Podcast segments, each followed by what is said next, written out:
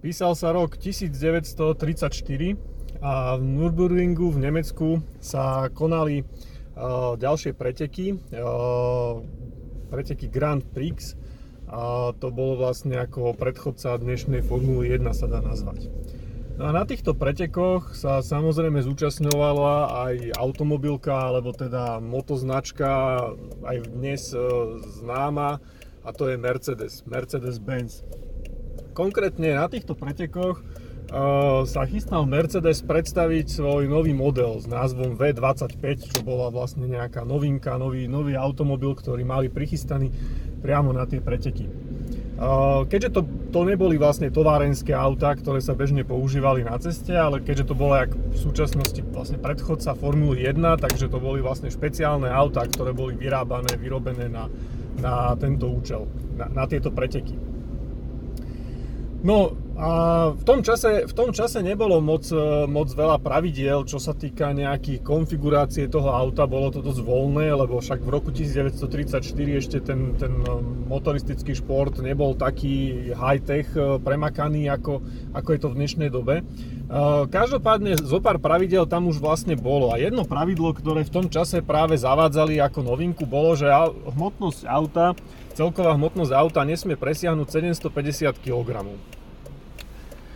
Uh, deň pred pretekmi sa pri, keď vlastne si ten, si ten ešte tým pretekársky kontroloval vlastne, že, že nejak stav toho auta a vlastne pripravovali sa na tie preteky, tak zistili, že ich auto má čosik viac ako 750 kg. Nebolo to veľa, bolo to, neviem, 751, hej, ale bolo to čosik navyše. Uh, Žiaľ, ako technici už teda povedali, že tak na rýchlosť toho auta nevedia nič odobrať, aby znížili hmotnosť toho auta. V tom čase tam akože ako nebolo v tom aute nejak akože moc vecí teda navyše, hej, a ako samozrejme všetko malo svoj význam, prečo to tam bolo. A to nie je jak v normálnom osobnom aute, že vyberete sedačku alebo niečo podobné, ale jednoducho Jednoducho v tom aute už nebolo nič také, čo by mohli len tak zobrať a nechýbalo by to tam. Takže hold akože mali problém, hej, tak sa to povie. No. Uh, vtedy manažer týmu Alfred Neubauer a teda udáva sa, že aj spolu, spolu s, s tým hlavným pretekárom, ktorý sa mal zúčastniť tých pretekov, volal sa Manfred von Bauchich, uh, Brauchich, áno, Manfred Brauchich, vymysleli takú vec, že uh, cez noc, cez noc zoškrabali farbu z toho auta. Uh, dovtedy, dovtedy uh, fungovalo nejaké také plus minus zaužívané pravidlo, že každá krajina používala ako keby svoju farbu toho svojho pretekárskeho auta. Nemci používali bielu, uh, Francúzi sa mi zdá, že modrú, Taliani červenú, Veľká Británia zelenú, ale bola to taká konvencia, že proste, že takto bolo nejak zvykom, hej, aby vlastne na tej trati aj bolo dobre rozpoznateľné, že kto je kto a koho vlastne auto auto to je, aj dnes teda pretekárske týmy používajú nejaké farebné označenia, ale skôr teda to vyplýva z nejakého, nejakých, od nejakých sponzorov, hej, že proste sú vo farbe a pole, po, po toho sponzora. Každopádne v tom čase uh, tento pán Neubauer a s pánom Brauchičom sa jednoducho rozhodli, že teda tie preteky predsa len dajú a majú to auto naozaj fakt vytunované a že by to bola škoda a jednoducho zamakali celú noc a tú bielu farbu z toho auta zoškrabali. A to, čo ostalo, bolo vlastne, bolo vlastne uh, strieborná farba plechu, hej, tak to poviem, čiže bol, ostal vlastne naleštený plech, hej, toho samotného auta. Tie preteky na druhý deň, keď nastúpili na tie preteky, tak bolo samozrejme to váženie a to auto naozaj 750 kg presne trafili. A pretože teda hmotnosť tej farby, ktorú zoškrabali z toho auta, z celého auta, keď si zoberiete tú plochu, tak naozaj to dalo skoro to kilo, ktoré sa im podarilo znížiť dole. No a pretekov sa zúčastnili a dokonca, dokonca tieto preteky vyhrali. A odvtedy, odvtedy sa vlastne zaužíval názov pre, pre stajňu, pre, pre, autom, pre vlastne automobilku a pre stajňu, ktorá sa zúčastňuje týchto pretekov ako pre Mercedes, že strieborné šípy. Vlastne tento názov potom prevzal Mercedes aj keď, keď, keď sa začal vlastne zúčastňovať v jednotky, tak vlastne ten názov strieborné šípy sa dodnes vlastne tam, tam používa a niektorých sezónach ešte stále aj vlastne, keď teda nemá zrovna, zrovna Mercedes zmluvu s nejakým iným sponzorom, ktorý vyžaduje nejaké moc farby, tak sa snaží to auto ladiť akože do striebornej farby. V podstate aj taká prirodzená farba Mercedesu, keď si ho vlastne predstavíte, že v dnešnej dobe, hej, že Mercedes, tak vám napadne asi na 90%, že strieborná, hej, že proste strieborná farba. No a to je príbeh o tom, ako vznikli strieborné šípy. Priatelia, dnes je 6. novembra, Vítam vás pri ďalšom dieli no, prvej dobrej. A ak máte radi príbehy s dobrým koncom a, a e, páčil sa vám tento príbeh, tak môžete rovno vypnúť. Prečo? Pretože teraz idem ten príbeh pokaziť e, pravdou, jak sa hovorí. Nikdy nekaz dobrý príbeh e, áno, skutočnosťami, alebo teda tým vysvetľovaním, že ako to naozaj bolo. No už pravda je taká, že aj keď sa e, táto legenda e, dokonca píše aj na oficiálnych, oficiálnych e, motoristických stránkach patriace pod, pod F1, alebo teda zastrešujúce fanúšikov F1 Mercedesového týmu. A dokonca, dokonca tento rok aj, pri, keďže mal vlastne Mercedes 125. výročie vzniku tej tej stajne, tak eh, Lewis Hamilton a ten druhý pretekár, neviem jak sa volá, to je jedno, keď štartovali, tak mali vlastne na vrchu, na, na pletku toho auta taký, akože takú, takú urobenú z takého polepu, že vlastne polka bola ako farebná a druhá polka bola ako keby že strieborná. Hej, a malo to navodzovať a bol to vlastne odkaz na tú históriu tej zoškrabanej farby, že jednoducho ako vznikli tie strieborné šípy a ten názov, ktorý sa vlastne dodnes, dodnes používa.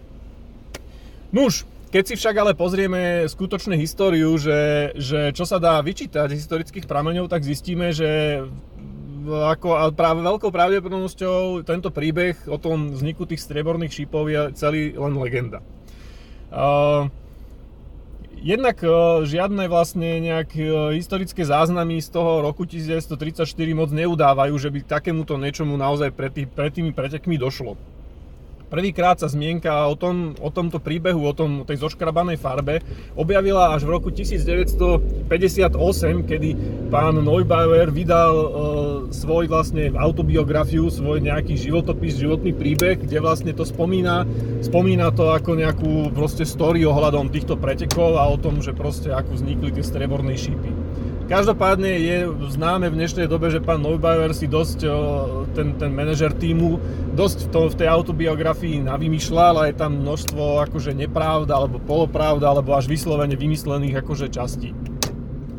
Dokonca e, teda autobiografiu, ktorú vydal ten pretekár, ten, jak sa volal Brauchič, tak ten vlastne ju vydal už o 5 rokov skôr, v 1953 a nič také sa tam nespomína a nič také sa tam nehovorí čo je dosť akože podozrivé, lebo teda akože legenda o vzniku strieborných šípov a o tom, že vlastne ak škrabali farbu je podľa mňa dosť akože zaujímavý príbeh, ktorý by sa oplatil ako napísať v nejakej autobiografii, aby ste teda minimálne pritiahli alebo zaujali čitateľov. No, ale čo je najvážnejší, najvážnejší problém je ten, že pojem strieborné šípy sa už použil, používal v roku 1932 a dokonca, dokonca sa nepoužíva len v súvislosti s Mercedesom, ale používal sa aj v súvislosti s automobilkou, ktorá sa volala, že Auto Union a má v znaku mala také 4 kruhy. Ak vám to niečo hovorí, tak áno, je to vlastne predchodca súčasného Audi. A už v roku 1932 Mercedes aj tento Auto Union používali alebo mali teda auta v tej striebornej plechovej farbe. Čiže tá, tá vec ohľadom toho, že každá krajina používala svoju farbu, áno, bolo to tak, každá krajina používala svoju farbu, ale nebolo to zase akože nutné pravidlo, nebolo to niečo, čo že musíš, hej. Dokonca boli prípady, keď proste Mercedes štartoval v Taliansku a mal auta červené, hej, neviem, či ich chcel nasrať, alebo proste len akože, aby, aby splynul s davom. No, ale teda pointa je taká, že strieborná farba sa bežne používala na tie pretekárske auta už v roku 1932 v rámci rozhlasovej rozhlasového vysielania, komentovania tých pretekov, keďže vtedy moc telka ešte nefičala, tak vlastne komentátori prvýkrát vlastne vtedy nazvali tie auta, že strieborné šípy. A bolo to také pomenovanie nielen pre Mercedes, ale teda aj pre ten auto Union. Aj keď teda do, do F1 potom pokračoval Mercedes a nejak sa to proste už ako ten názov pre nich, pre nich ostal. Takisto nie je veľký, veľ, veľa záznamov o tom, e, o tých 750 kg. Bolo to dosť nové pravidlo a viaceré týmy sa v tom čase stiažovali na to, že je problém to dodržať a záznamy pravdepodobne hovoria o tom, že, že jednoducho toto pravidlo síce už bolo nejak vydané, ale ešte nebolo striktne vynúcované. Hej? Čiže, čiže vôbec nie je záznam o tom, že by, že by niekto vlastne tie auta pred tými pretekmi vážil. Hej? Nož, čo tým chcem povedať? No celé ako legenda je to fajn a ako ten, ten, ten eh, vznik toho názvu Strieborné šípy o tom, ako škrabali farbu z aut je celkom akože super. Aj keď teda uh, strieborná farba sa vtedy už, ako, alebo teda ten plechový dizajn používal bežne napríklad aj v leteckom priemysle a dodnes vlastne napríklad tá predná časť motora, ktorá vlastne je, je aj na súčasných lietadloch, či už Boeing, Airbus a podobne, tá obruba, hej, keď si všimnete, je stále len plechová, je stále strieborná. Hej. Je to z toho dôvodu, že keby sa náhodou začala stade olupovať farba, tak aby vlastne uh, ju nenasal ten motor dovnútra. Hej. Čiže aj, malo to v tom čase aj takýto praktický význam, že jednoducho uh, tie, tie, aj ten, tie lietadla boli také vlastne strieborné a kvôli tomu, že teda jednak šetrili na tej farbe a jednak teda akože uh, tá farba sa nemohla tým pádom olupovať. No, ale späť teda k legende. Nuž, No už späť tej legende. No ako som už teda povedal, ako legenda, legenda vznikla tým spôsobom, že teda niekto si trošku prikrášil nejaký príbeh alebo vymyslel. Každopádne strieborné šipy sa používajú dodnes, ale Hmotnosť farby má samozrejme vplyv na, aj na celkovú hmotnosť toho vozidla, to musíme pripustiť. Dokonca v dnešnej dobe, keď sa teda skôr na tie auta dávajú nejaké polepy, hej, to znamená nejaké nálepky väčšinou tých sponzorov, tak práve aj technici sa niektorých tímoch vraj stiažujú, že teda je príliš veľa tých polepov a že teda tá hmotnosť toho auta je, je príliš veľká a že by s tým mali niečo robiť. Takže je to skôr taký, taký akože paradox, hej, že, že, lebo v dnešnej dobe sa naozaj um, tá formula po tých pretekoch aj akože odváži aj spolu s tým pretekárom, lebo nesmie vlastne presiahnuť nejakú hmotnosť, ktorú tam majú stanovenú. Toľko na dnes, priatelia. Vidíme sa zase zajtra s nejakým možno ďalším zaujímavým príbehom. Majte sa pekne a, a čaute, užite si deň.